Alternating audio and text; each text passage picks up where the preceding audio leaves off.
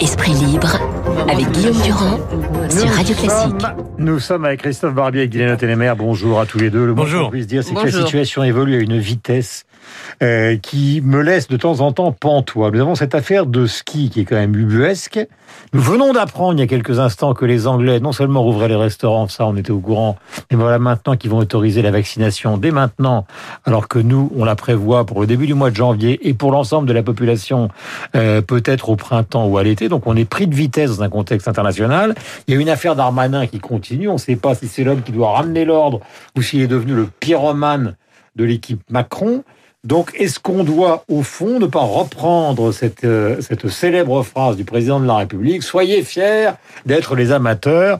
Et fondamentalement, c'est ce qui expliquerait que la France est quand même dans une situation assez particulière. Je commence par vous, Guylaine, car je suis galant. Écoutez, euh, l'Angleterre, la Grande-Bretagne n'a pas été exemplaire pendant toute cette crise du Covid. non. non, mais hein. aujourd'hui, on la montre en exemple. Ouais, si vous êtes en Euh, Angleterre et que vous êtes vacciné demain, ça va quand même vous enlever un poids. Oui, sauf que euh, en tout cas, euh, les agences européennes font leur boulot.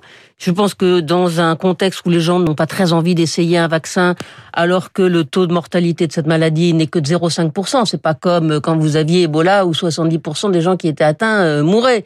Donc là, les gens se disent euh, risque euh, euh, et inconvénient. Est-ce que est-ce que je me fais vacciner? Donc il est bon que les agences fassent leur travail. Il faut pas se précipiter. On n'est pas à 15 jours près de toute façon. Ça fait quand même 8 mois que ça dure.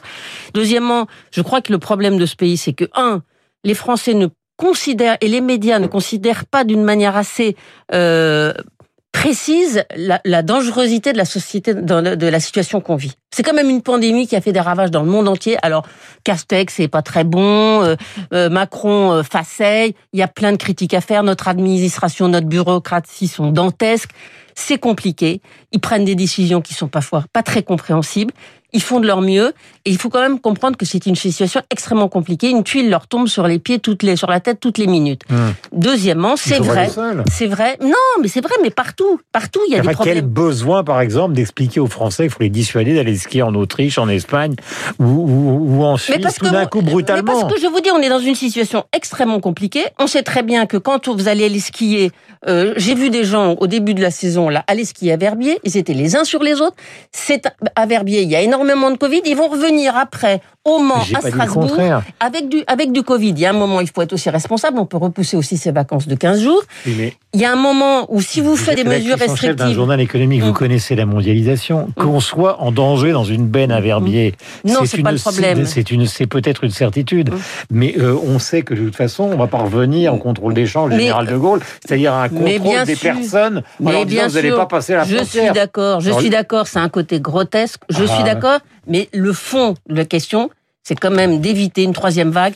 Parce que moi, j'ai envie que les restaurants rouvrent, j'ai envie que les bars rouvrent, j'ai envie que la, les- la pression se, se, se desserre à partir de janvier. Mm. Et voilà. Christophe, est-ce que vous avez une explication, j'allais dire, à, à cette, euh, à cette volonté de se comporter comme un médecin urgentiste, c'est-à-dire d'essayer d'éteindre tous les incendies en même temps, mais qui crée un désordre fondamental sur le plan politique Mais parce que la méthode n'est pas la bonne, ni sur euh, l'article 24 où euh, le gouvernement s'est pris les pieds dans la logique parlementaire et la mécanique parlementaire, et encore plus dans la relation à l'opinion, ni sur l'épidémie. La méthode n'est pas la bonne parce que ce gouvernement prolonge les mots français qui sont bureaucratie et un peu autocratie. Prenez cette histoire de sport d'hiver, il aurait été quand même beaucoup plus euh, euh, facile à faire passer et tout aussi efficace d'essayer de responsabiliser les gens, de leur dire les stations de ski sont ouvertes, mais réfléchissez.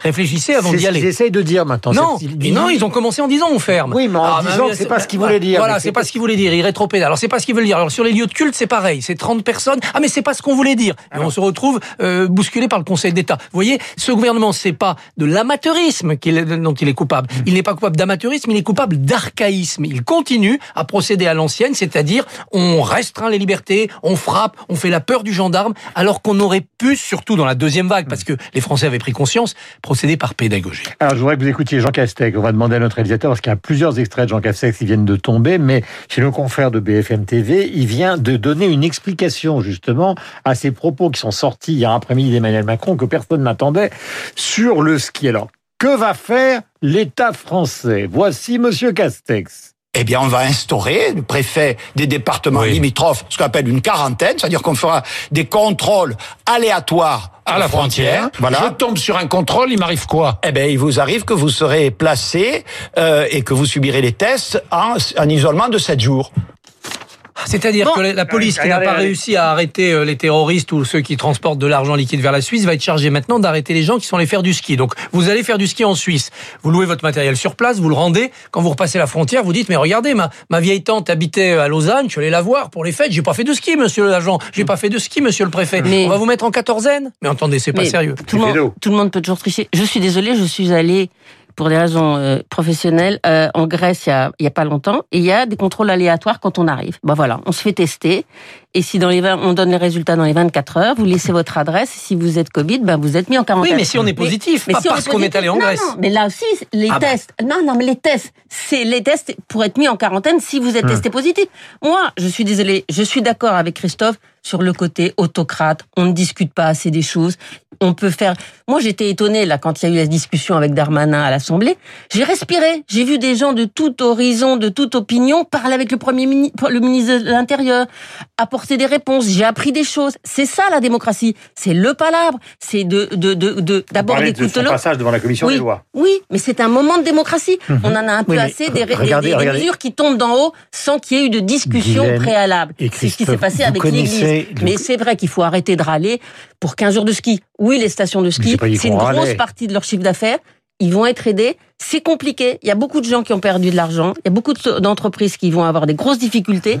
Mais l'essentiel pour moi, c'est quand même qu'au 15 janvier, on puisse reprendre une vie à peu près normale et commencer les, et commencer les vaccins. Il suffisait de dire, on laisse les stations de ski ouvertes, allez faire du ski si vous le voulez, mais pas de restaurant d'altitude, pas de salle hors sac, une personne maximum par cabine ou deux si vous êtes en couple, pas plus. C'était dissuasif. Les gens se disaient, oula, avec toutes ces contraintes, est-ce que je vais quand même aller faire trois jours de ski? J'irai plutôt en février. On aurait eu le même résultat épidémique, et je partage ton souci, sans avoir ce pataquès autocratique, bureaucratique, et sans avoir cette situation ridicule où les Suisses, les Autrichiens et les Espagnols nous font un pied de nez. Alors, autre question qui est importante concernant Darmanin, euh, puisqu'il faut quand même toujours donner dans une conversation quelques mini-révélations.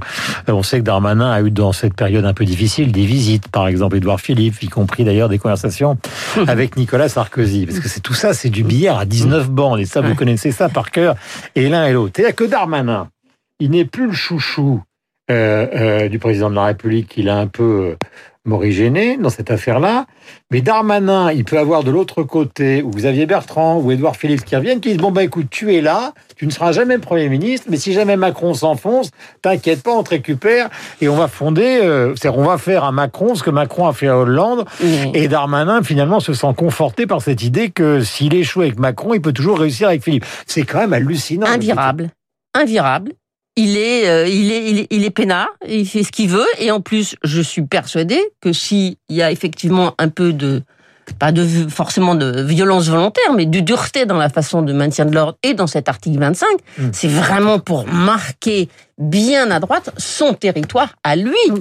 Il entraîne Macron. C'est du Sarkozy pur jus, période Chirac. Voilà. Alors, vous présupposez que peut-être Macron pourrait. Non, non, mais on, on se met dans l'hypothèse où Macron serait tellement affaibli qu'il ne pourrait pas se représenter. Non, mais Darmanin, il a deux cartes. Non, il en a même, trois, parce que il, a, il a Macron, il a peut-être Philippe, il a, il n'est pas éloigné de Xavier Bertrand, Bien sûr. et il est proche de Nicolas Sarkozy. Donc Darmanin joue gagnant ou placé à tous les coups, mmh. quel que soit le cas de figure en 2022, sauf si c'est Marine Le Pen ou Anne Hidalgo qui se retrouve à l'Élysée. Euh, certes, mais attention, encore faut-il avoir des résultats sur les domaines qui sont les siens, et puis ne pas causer plus de problèmes politiques à votre employeur, président de la République, que vous ne lui apportez de, de, de solutions.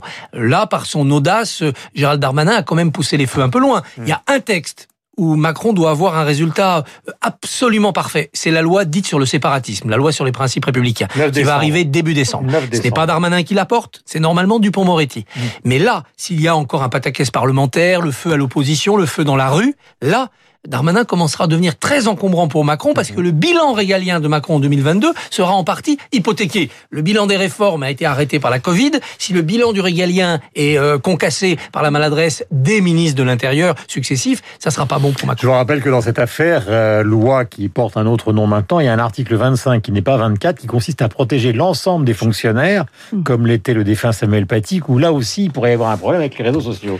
Mais je voudrais que nous nous évadions Car je vous aime, chers amis, et nous sommes un 2 décembre. Alors j'ai parlé des grandes dates du 2 décembre, évidemment, Napoléon. Edmond Rostand. Edmond Rostand. Mort de la grippe espagnole. Voilà, qu'on a évoqué tout à l'heure. Mais il y a aussi un personnage inouï de notre histoire qui est arrivé donc euh, à l'enterrement du général de Gaulle avec un blouson d'aviateur qui s'est suicidé à peine plus de 60 ans. C'est Romain Gary. Euh, ça vous parle, Romain Gary euh? Oh, J'aurais tellement aimé le séduire, le rencontrer, être séduite formidable, formidable, une vie euh, romanesque, euh, engagée, euh, sa double identité, le culot, le talent, tout, il a tout, il avait tout. Personnage inouï, hein, qui s'est réinventé vis-à-vis de la critique. Oui. Parce qu'on l'a on, l'a encensé, puis on l'a enterré, et il s'est inventé. son mythe parle plus fort que son œuvre maintenant, un peu comme, comme Saint-Exupéry. N'oublions pas aussi que c'est le parcours d'un Français né à l'étranger d'un Français venu très loin, qui devient peut-être le plus français des Français, un héros français. Mhm. Ça doit faire réfléchir aujourd'hui par rapport à tous ceux qui disent il faut fermer les frontières, il faut rétablir le droit du sang, la France doit devenir une sorte de, de, de bastion. Non, la France n'a été grande que parce qu'elle a su, malgré toutes les difficultés, rester ouverte hospitalière et intégrer des enfants à sa patrie. Voilà Romain Gary, dont nous allons, grâce à notre ami réalisateur, euh, retrouver un extrait d'une déclaration qu'il avait eue justement lorsqu'il obtint son premier prix Goncourt. Romain Gary, c'est une voix, il fut l'époux de Jean Sibert, qui elle aussi est morte dans des conditions tragiques. C'est une voix qui nous touche à Radio Classique. Je dois dire que j'en ressens un certain plaisir et une certaine joie parce que un Goncourt qui n'est pas attaqué, un Goncourt qui n'est pas discuté, eh ben je sentirais pas que je l'ai. C'est une telle joie, un tel plaisir de voir qu'un livre, un roman peut soulever des polémiques profondes, des animosités, de haine, de rancune, des menaces. C'est merveilleux. Je crois que c'est le seul pays au monde, et naturellement, c'est le plus beau pays à cause de cela précisément. Voilà, qui ne se souvient pas de l'arrivée de Paul Pavlovitch dans l'émission de Bernard Pivot, qui était un lointain parent de Romain Gary et qui a prétendu devant une France médusée pendant plusieurs mois qu'il était Émile Ajar, alors qu'il ne s'agissait en fait de Romain Gary. Merci à tous les deux d'être venus ce matin, il est 8h58. Voici que nous retrouvons avec... Euh,